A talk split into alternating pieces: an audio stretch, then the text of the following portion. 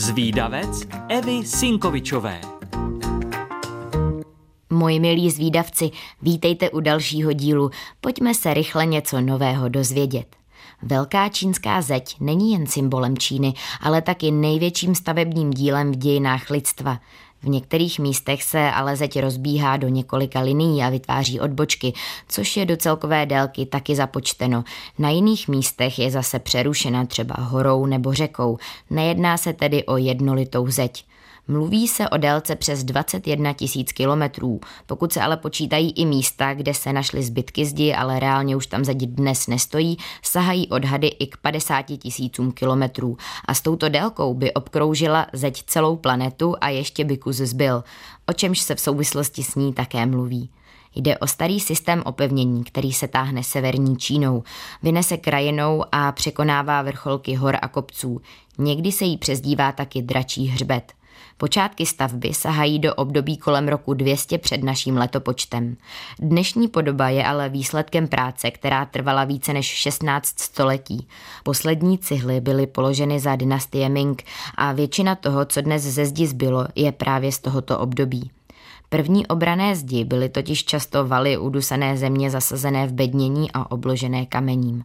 Během stovek let se materiály na stavbu měnily. Kromě hlíny a kamenů, například vápence nebo žuly, se později používaly pálené cihly, v některých úsecích zase štěr, krákos a písek a jako pojivo se pak přimíchávala do směsi lepkavá rýže a mouka, aby byla zeď pevnější.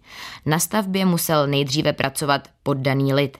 Císař údajně tehdy k práci donutil zhruba sedmdesát procent populace.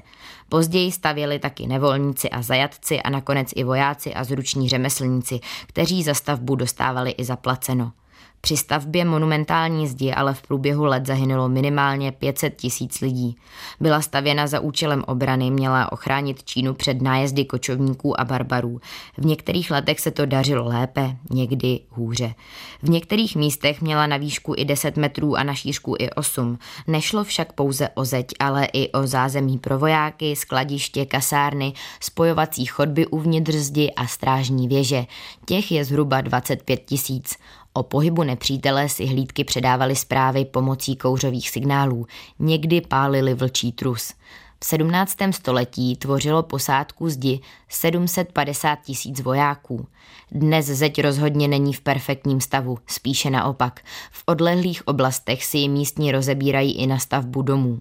Má ale pár menších zrekonstruovaných úseků, které slouží jako atrakce pro turisty. Je taky zapsaná na seznam světového dědictví UNESCO.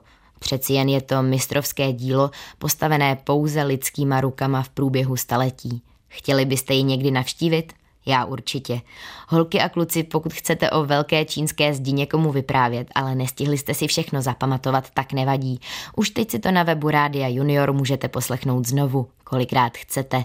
A pokud vás napadá nějaká zajímavost, o které moc lidí neví, tak mi ji určitě napište a třeba se objeví v nějakém dalším dílu Zvídavce.